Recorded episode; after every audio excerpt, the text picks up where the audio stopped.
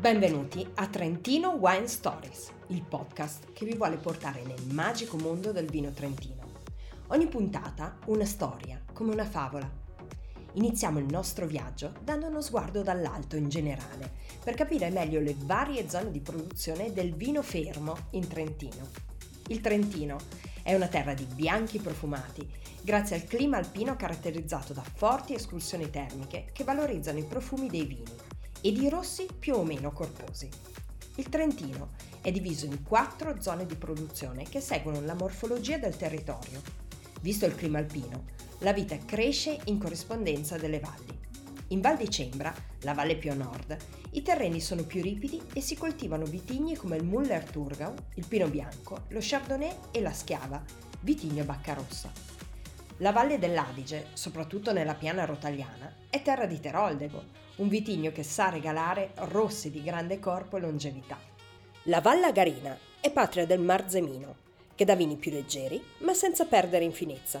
E per finire c'è la Valle del Sarca, dove spicca la produzione dell'uva Nosiola, con cui si ottengono ottimi vini bianchi fermi, ma soprattutto il passito Vino Santo, assolutamente da non confondere con il Vin Santo toscano. I vigneti sono solitamente allevati col sistema della Pergola trentina, che pur rendendo difficile la meccanizzazione, permette alle uve di asciugarsi meglio dopo le frequenti piogge.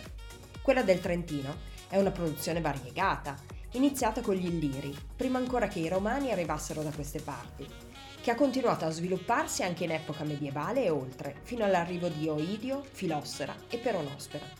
Non è un caso dunque se è proprio qui, a San Michele all'Adige, che è nata nel 1874 la prima stazione sperimentale di enologia, un vero punto di riferimento anche al di fuori dei confini regionali. La viticoltura trentina ha avuto il suo momento di massima estensione territoriale, 18.000 ettari circa, quando era Welsch-Tirol, ai tempi dell'impero austro-ungarico. Quindi fino al 1918, quando l'Austria, paese notoriamente poco dotato di produzioni vinicole, aveva valorizzato molto bene le potenzialità del terroir di questa regione.